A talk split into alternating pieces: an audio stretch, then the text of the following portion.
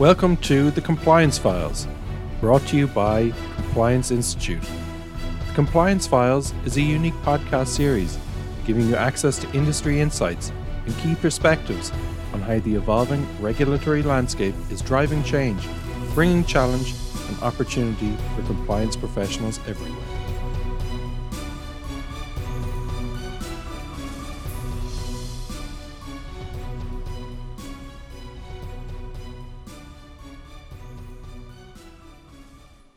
Hello, and welcome to the Compliance Files podcast of the Compliance Institute. Compliance Files is a unique podcast series giving you access to industry insights and key perspectives on how the evolving regulatory landscape is driving change, bringing challenge and opportunity for compliance professionals everywhere.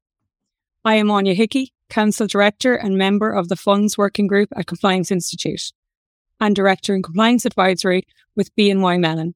It is a great pleasure for me to host this podcast. A broad consensus has emerged in how to define culture and conduct.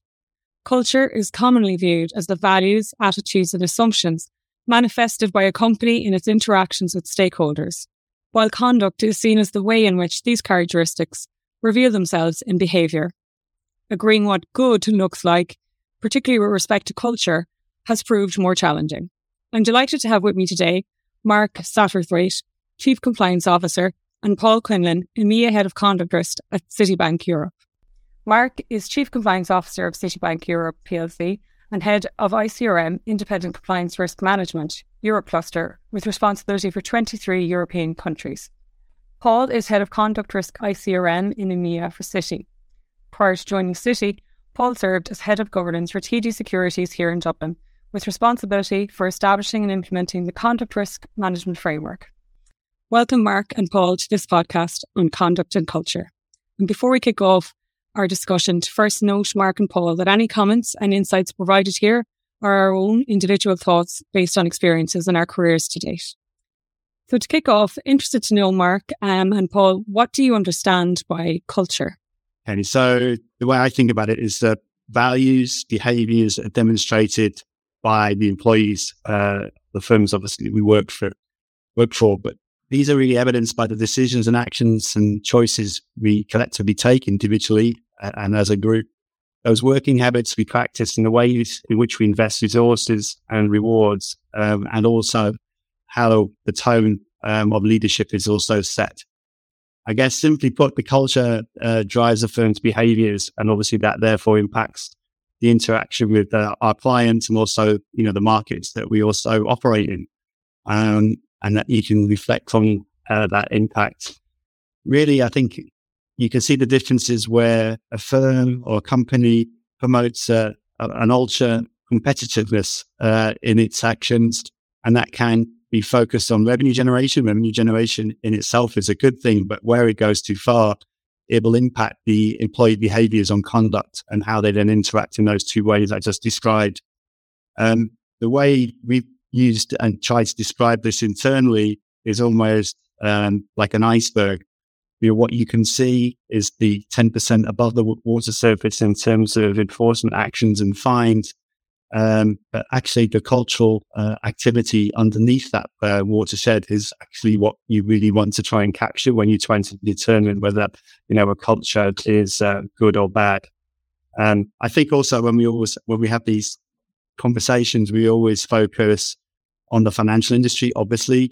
But I would also, you know, point out this isn't unique to this industry. We've seen similar uh, cultural issues, um, for example, in the motor industry, particularly, you know, with the emission scandals in Germany and Volkswagen, Mercedes, etc., where the cultural norm shifted and it created the wrong activities, behaviors to employees.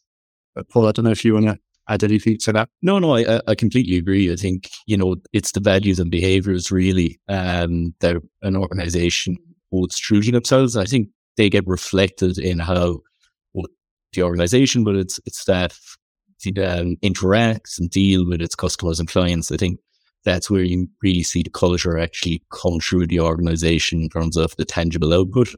Um, really having a customer client driven, client centric view um, and, and culture really does help, I suppose, drive positive cultural norms that an organization wants. And using Mark's example there of, uh, I suppose, ultra competitive, ultra profit driven environment. Yes, we all have shareholders. We all have to make sure that we do make a profit and keep the organization going.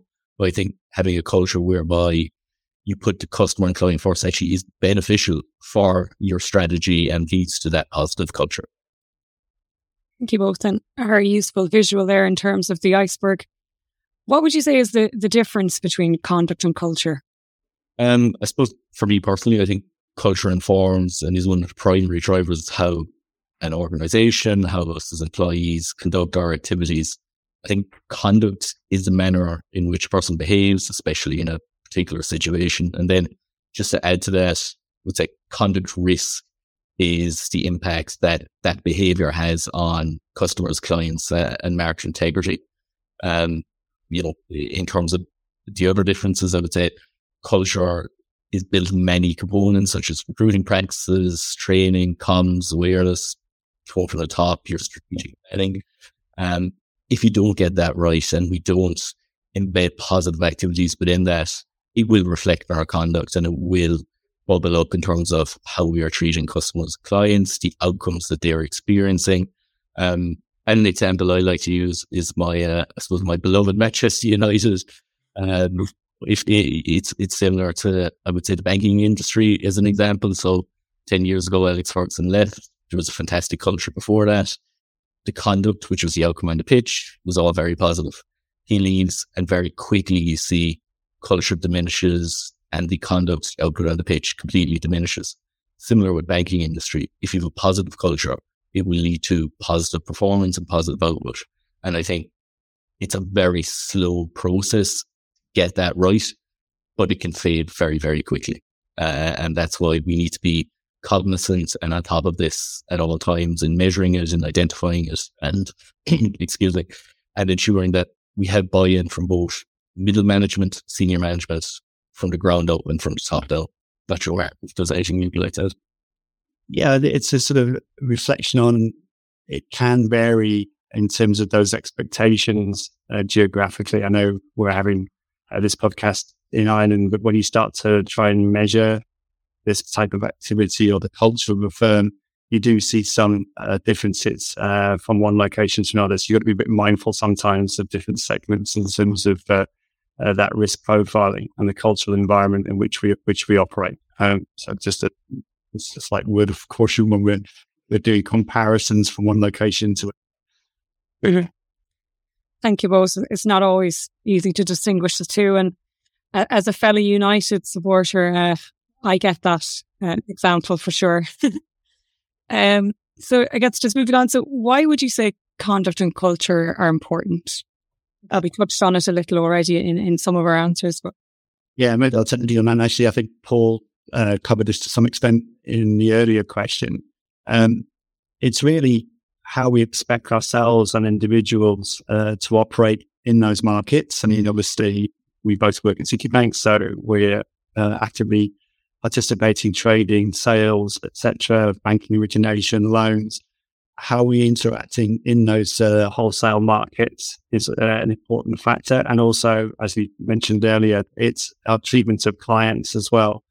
If we had a good standing both in the markets and we're treating our uh, clients uh, fairly, um, I do think it, you know, it's, it's that beneficial impact to the overall strategy of the firm.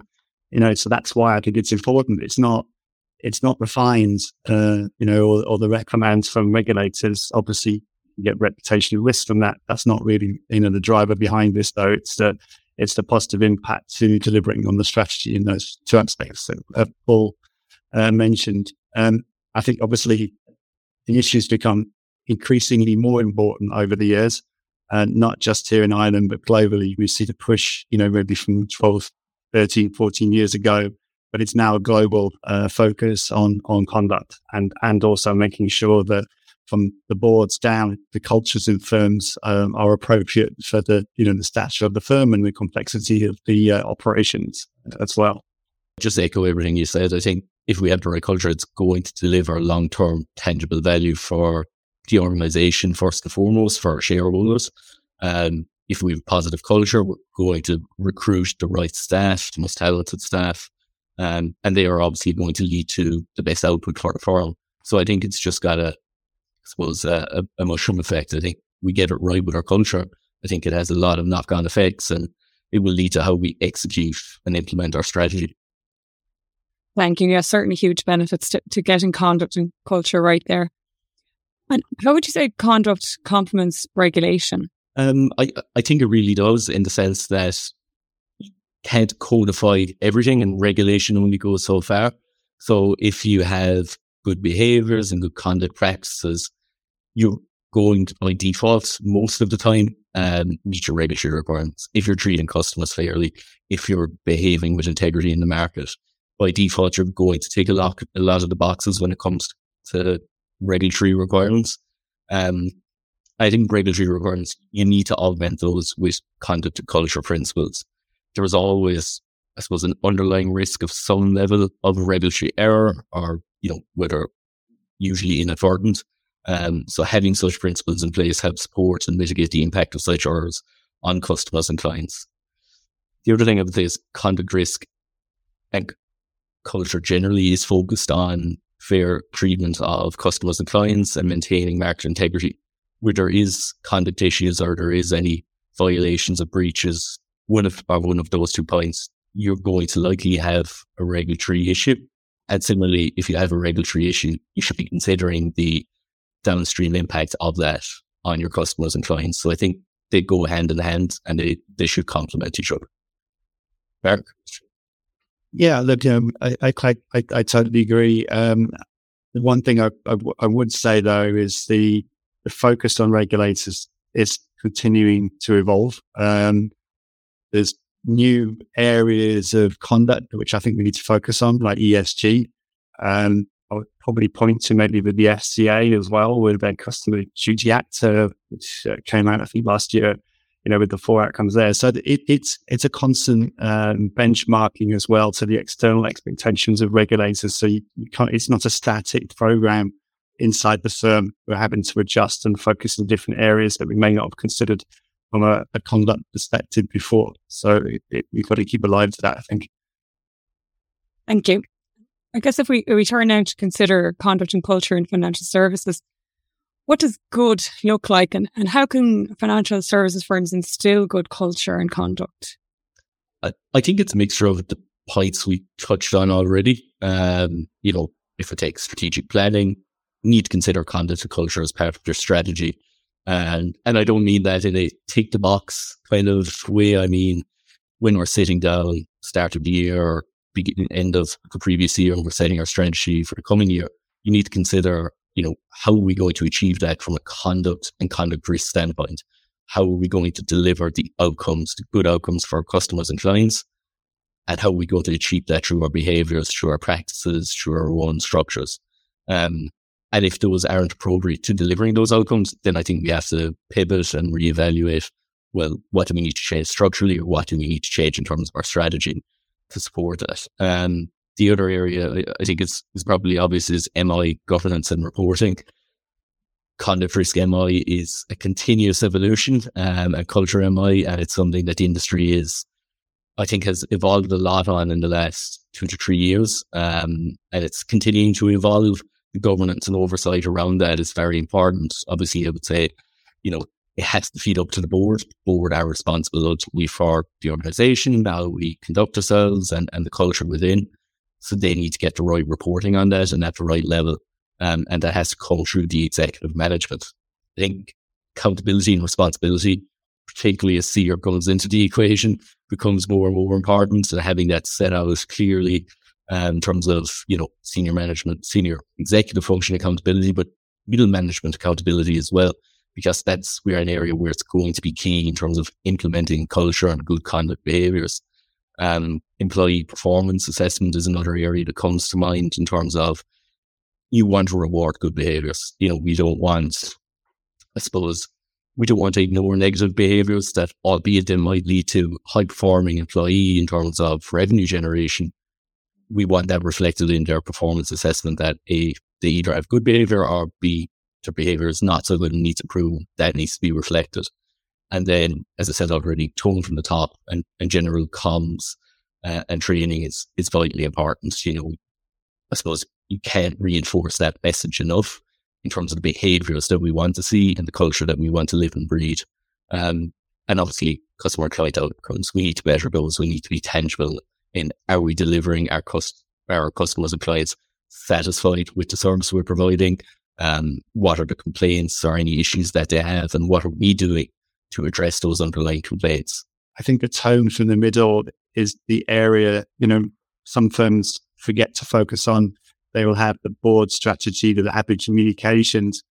But if your boss, your line boss, your line manager isn't living those values, it dilutes uh, what you're trying to achieve as part of that uh, cultural shift of strategy. It's absolutely vital to get those middle managers on board and actually walking the walk as well, right? Otherwise, it just doesn't permeate through the organization.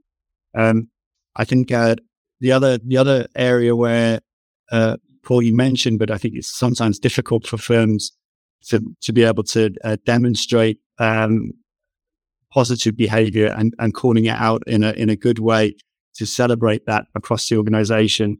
Uh, I think we're very good at feedback behavior and, uh, you know, dealing with that. But uh, the actual positive reinforcement um, is, a, I think, sometimes we struggle with. And I think there's more we could be doing there, you know, to uh, shine a light on that rather than just when people have breached policies and uh, the regulations, etc. Yeah, I actually, sorry, just to go on that point, I, I couldn't agree more. I think re-emphasizing it actually you know, communicating what those positive behaviors are. Sometimes happening in a silo and it's very much your boss, you know, congratulates, she says, well done.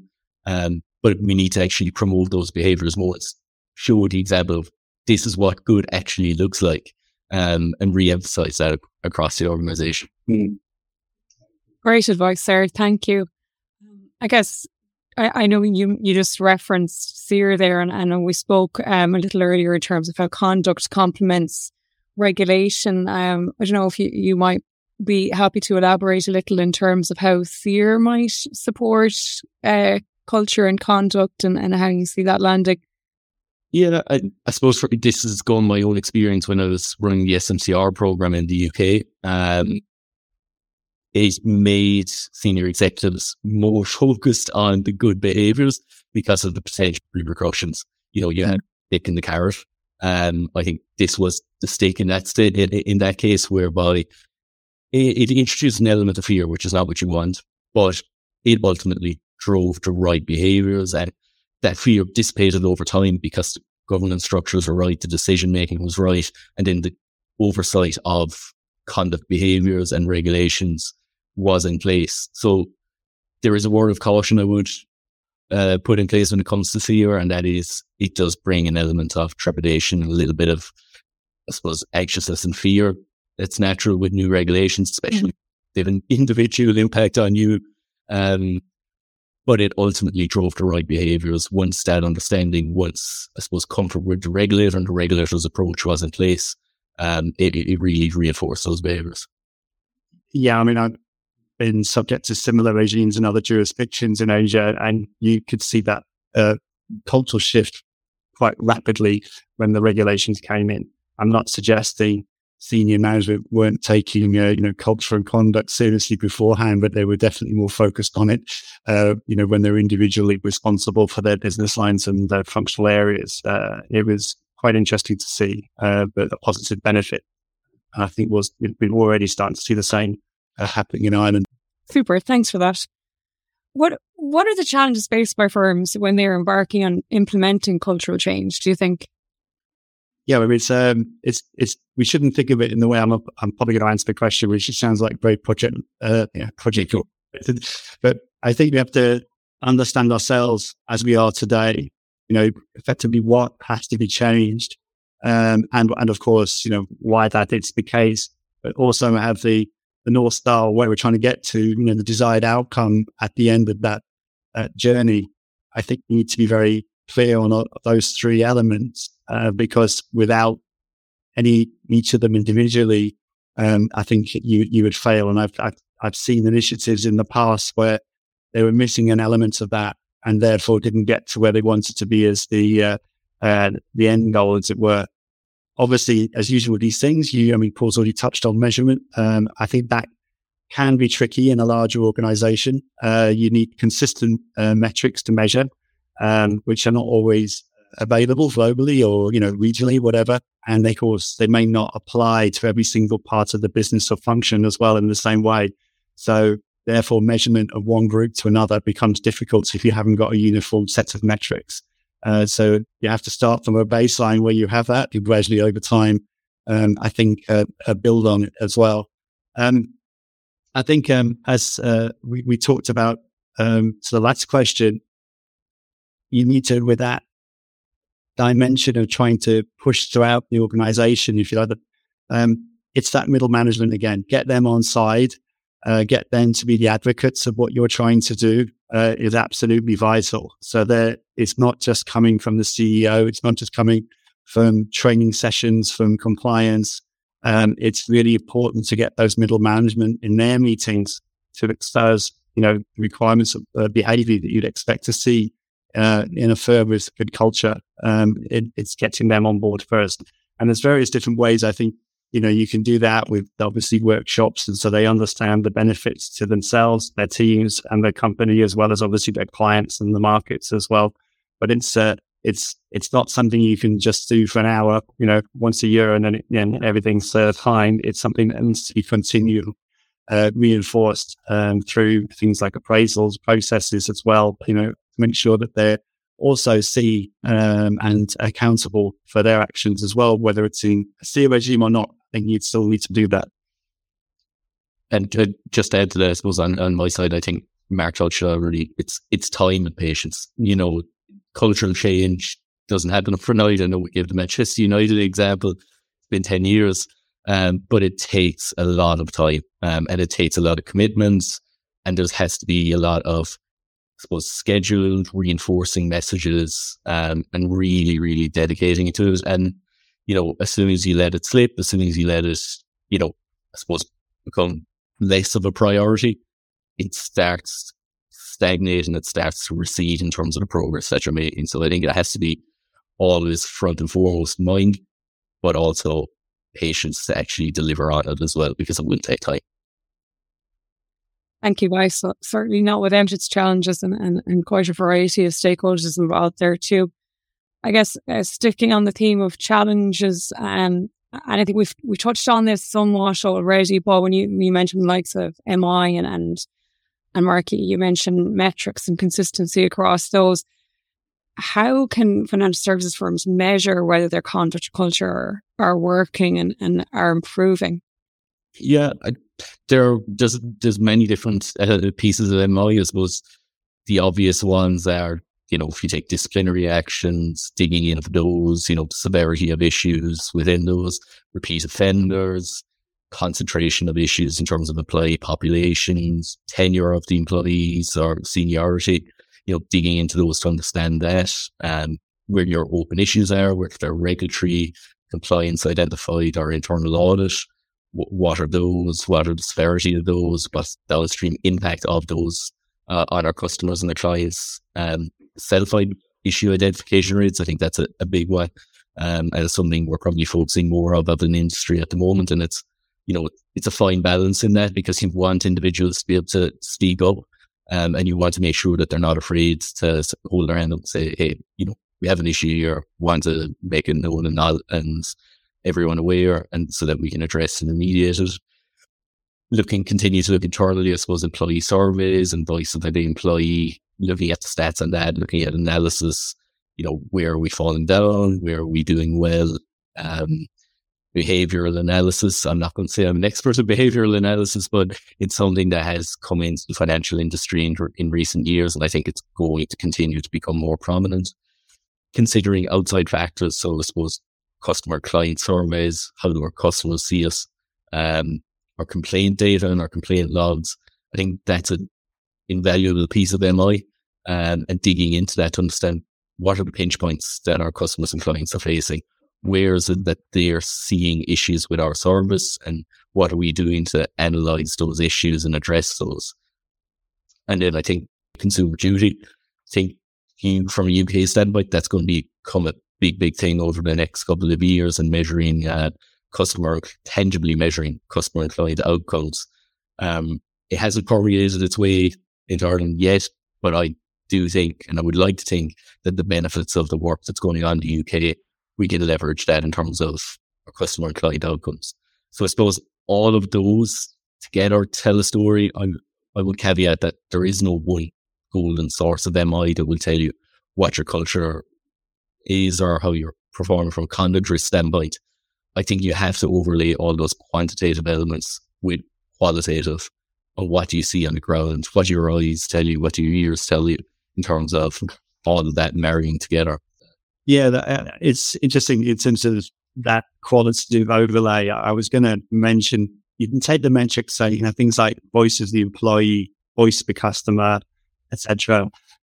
But what, what I found now is with some of the changes sitting on some of the metrical driven data that we now have internally, there's free text form for employees, for example, to put their comments into the system. So it's not just how do I rate my manager kind of question, and then you know we, we put the scale in. There's an ability there to put the narrative in.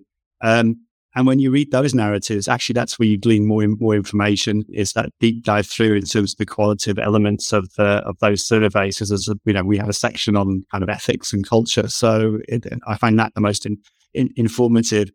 And picking up my point, uh, which I keep banging on around in terms of that middle management piece, that that's an area where you can go in and do a bit more of a deep dive in terms of meeting those managers, understanding how they manage their teams, uh, to really try and understand how, how it actually operates on the ground across the, across the organization.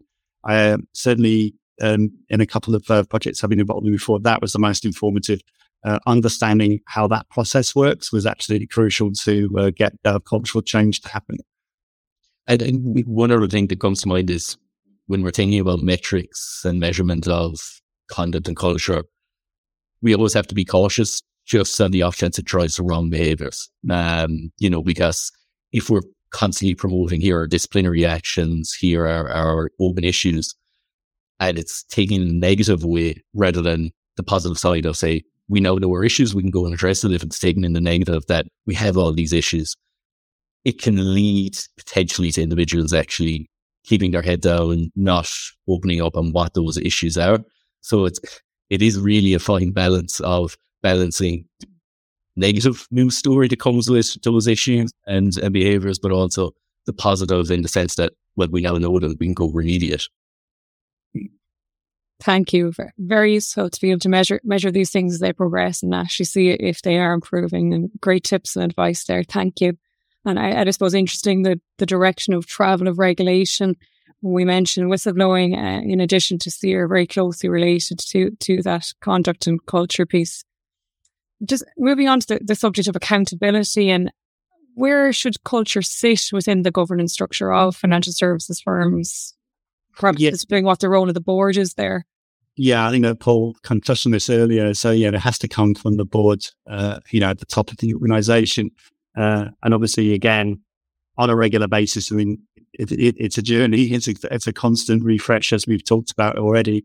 Uh, so that uh, discussion point at the board needs to be regular. It can't be just like a, a, once once a year or a couple of metrics that feed through in some sort some sort of report from the executive. But of course, um, the board isn't running the company day to day. That that is the executive, or whatever the structure may be firm. So you know that executive level has to take the responsibility to you know drive uh, those programs as we discussed. Um, and there has to be that loop back as I mentioned, on a regular basis from that executive program, whatever it may be in the firm, back up to the board so that you've got that check and challenge uh, from the board to make sure the program is, you know, hitting the right marks, but also if there are issues, like Paul said, it, you know, that it, it's brought up to the board for discussion um, and remediation. And hopefully, if you get your metrics and measurement correct, you can target what that might look like. It could be a particular country, it could be a particular area or function where the metrics are indicating something abnormal. Uh, so it's also, you need to have a, a history of the data as well, almost uh, to see what abnormal would be, as opposed to, uh, oh, that, you know, two, two people in, in a particular location have had more breaches, etc. Could be important, may not be. It's, uh, you need to do it as a comparison, I think, as well. And that needs to feed through in terms of that loop uh, from the executive up to the board. I think you've hit the mark and all that. I really do think it, it starts with the board um, and it cascades down. But to your point, it has to feed back up. It has to feed back up in terms of metrics, both quantitative and that qualitative overlay to give the board a sense of do we need to take any specific actions? Do we need to pivot in terms of what we're doing with cultural change? I think they need to be able to see the whole picture. Um, obviously, in a summarized way, they can't be in the eh, in the detail, but they need to see that overall picture in order to get comfort. Yeah, and we are delivering the uh, upon the conduct that we and, and cultural, I suppose, cultural vision that we have for the organization, or if we're not, what do we need to do to change? And I think as a, the larger the organization, then it's sometimes a, a challenge in terms of having a dedicated time uh, to, to go through and do that analysis, etc., like I mentioned earlier. So certainly what we have started to see, I think it's fair in the industry, it's more broad than uh, maybe just uh, at, at Citi is, you know, a dedicated uh, working group, some committee of, of the executive is focused on uh, conduct risk, is looking at those metrics, is driving uh, the consistency we talked about, uh, developing new ways of measuring uh, and putting in place, let's call it remediation for want of a better phrase, where we where we see issues and you know having conversations like this where we're challenging ourselves on how we could do better. For example, a promotion of good conduct as opposed to just a negative always.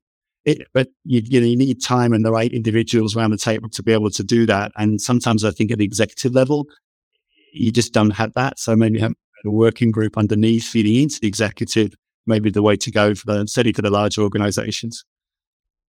Super. Thanks. Get, getting that governance framework operative actually really is, is so very important. Returning back to the topic of regulation in the financial services sector, to what extent has the regulatory focus moved from conduct, conduct towards culture? Um, I wouldn't say it's completely moved. I would say it's more expanded, if, if that makes sense. I think there's more of an appreciation now that it's culture that really is the underlying driver or one of the key underlying drivers uh, with regards to conduct and conduct risk. Um, and I think, you know, look through any of the enforcement notices over the last number of years from the Central Bank of Ireland, they keep referring to risk culture and, and culture of an organization as well as obviously what the infractions were. But it's primarily culture plays one of the key drivers. So I think it's just more that appreciation, understanding that culture really is vital in determining the outcomes. But for us as organizations in how we're behaving, how we're executing our strategy, but also how we're delivering for our customers and our clients. Super. And I guess the staying on the topic of regulation for a moment, the pace of legislation regulatory change uh, continues. How important is it that a, I suppose, a more holistic approach is applied by the compliance team to consider the spirit of legislative change and, and how it impacts firms and, and what role is culture to play in all of that? Uh, thanks, Olivia. This is where what, what one of my uh, pet subjects. So thank you for um, the challenge of regulation, just the sheer volume of it, um, and the pace of change um, how do you ensure you know compliance with that? Or I think culture's got a key element here, you know, to play.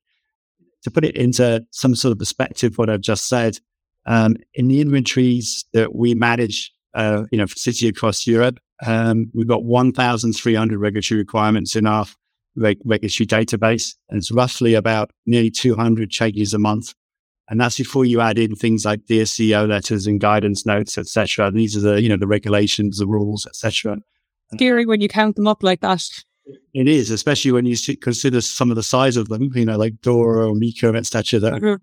they're, they're not small, you know, very all encompassing regulation, hundreds of pages of legislation, and then you've got all technical standards and everything else that uh, go with them as well it's very, very hard for everybody in the in those areas where they impact to be fully uh, knowledgeable of every detail of those requirements. As much as we try in terms of training, procedures, policies, testing, checking, uh, you've got internal audit obviously as a third line. And this is where I think culture comes in because even if you don't know the detail of the regulation, if you're trying to do the right thing, I think invariably be you'll be you'll end up in a good place. Um, either in terms of the actions you've taken, but if you know if it involve a regulation or a regulator um, in investigation, whatever, I think you're in a much better space than if you hadn't uh, got that culture in the first place. So I think it's super important with the complexity um, of that of that regulatory environment that we are increasingly having to operate. And of course, what I've just mentioned there, these are just the EU regulations. I'm not even including the extraterritorial requirements from uh, other locations, particularly for us from the US, which adds a, a whole other le- level of uh, complexity to the situation. So I think, yeah, as I said, it's it, it's really super important to get that right uh, to give us any chance of being compliant. Yeah, I, I, suppose I don't have much ahead. You, you've covered everything there, Mark. Uh, like the way I think about it personally is just usually a high correlation between how we're trying to be compliant with regulatory requirements and how our conduct risk and our culture is um, in terms of MI and measurement. Um, if one is falling or if one is below par, then the other is likely that we're not doing enough. Um, so if we do have a good, I suppose, conduct and cultural attitude, then we will by default be making every best effort that we have to, to maintain regulatory compliance. And uh, as Mark said, the volume is slightly overwhelming when you put in put it in those terms. So you can't. You're not going to be an expert, and we're not going to cover every single tiny element. But if we're attempting and endeavoring to do the right thing, then by default, we we should take a lot of the boxes on what we don't know, essentially. Right. Thanks, guys. Culture clearly a really key component there in getting us a good way towards that that uh, significant regulatory change management piece. And just finally, looking into the future, what do you think will be the main challenges with conduct and culture for financial services over the medium term now? Um, I'll kick off and try not to repeat uh, areas that we've maybe covered already, you know, to answer that question. I think looking at it from a slightly different uh, angle with what we've been through with COVID and lockdowns, obviously firms are now having to adjust to remote and hybrid working. How, how is that uh, going to be managed from a firm's cultural perspective when staffing staff haven't actually met each other potentially? How do you ingrain the uh, entity's culture into remote workers, for example? It's possible. It's just maybe a little bit hard. I'm not saying it's impossible, but we've got to start thinking more around those areas, I think, um, as that is now, you know, the, this hybrid model seems to be the new norm. So we need to work out how that's going to work uh, in terms of distilling uh, those expectations throughout the organization. I think also there's a, sometimes a generational uh, shift in terms of expectations and thoughts in terms of how firms should should operate, and obviously that impacts the the labour market practices as well more generally. So again, we need to think that think that through. I, I touched on cultural norms before because obviously I I'd seen how surveys in different locations um, are completed in different ways, which may give a, a a misleading impression, you know, really driven by what, you know, that, that, that location. So cultural norms may be slightly uh, different, but doesn't necessarily indicate there's a, a conduct issue or a, a, cultural issue in a particular location um, if, if it scores in a different way to a country next door to it. We did talk earlier, we've touched on briefly ESG as well, um, as we start to think, you know, current and slightly further forward uh, in terms of areas we need to focus on. Um, I also mentioned uh, digital assets as well. Uh, that, that's coming. Um, maybe a bit of a slow burn, but we've got to keep a very close eye on on that. Obviously, from a US regulatory standpoint, uh, they are definitely some concern around digital assets, but we are definitely seeing you know potential digital euro, digital pound coming, and plans being put in place for that. How how is that going to work both in the retail and the wholesale markets? Maybe uh, different uh, answers to that that challenge. And actually, you, you asked us around here. I think that's the other one as we start to think fo- forward uh, towards the end of this year, early next year. How do we embed um, the right controls and metrics through to our individuals who are going to be, you know, taking those PCFC roles uh, in the future to make sure that they can oversee and manage, you know, the areas that they're responsible for under the legislation. The only thing I'd add is I, I think it is going to be very interesting with remote and hybrid working as I don't think it has fully normalized yet. You know, it's we're still a year, and I think if we give it another year, we'll see a, an embedding of okay, this is a structure. This is the three days you do, or this is the five days you do, or whatever. Um, and how do we link that then to buy in with the company's mission and values? I think it's still a little bit up in the air for a lot of firms. And I think it will take time for us to actually fully appreciate what what does what does that mean I think the, the other element, Mark, you touched on was um, ESG and climate change. I think there's two factors to that. There's the internal employee expectations that are beginning to become more prominent in, in terms of, I suppose, the greenness, for want of a better term, of, of an organization. But then there's a macro side in terms of our clients and our customers and what they expect in terms of products, in terms of regulation, but actually from uh, regulation coming in around this. So they're going to be key drivers, I think, over the coming years. Yeah, and, and to add to that, it's obviously investors as well. Uh, so you've got the corporate disclosure requirements that uh, that also uh, impacts shareholders. So yes, there's a it's a complicated area. yeah, very, very interesting times. I think it'd be very interesting to, to maybe look back on some of the data and metrics. As you say, we're, we're probably in the infancy of a lot of the items you mentioned and to see how that hybrid working, digital assets, ESG, generational differences, see how all that plays out as we learn more and, and see what the impact will be. And in a look back, it'll be interesting to see that. Because uh, nothing more for me to say, but to, to thank you, Mark and Paul, very much for sharing so generously your, your expertise, your views, all the tips and advice on this topic with us today. Hopefully, the team in Old Trafford are listening and we can look forward to Manchester United winning the league. Thank you also to the listeners um, of this Compliance Files podcast, which was brought to you by the Compliance Institute. I do hope that you found the podcast interesting and useful. We'd be very grateful if you would review or rate this podcast. Until the next episode, goodbye.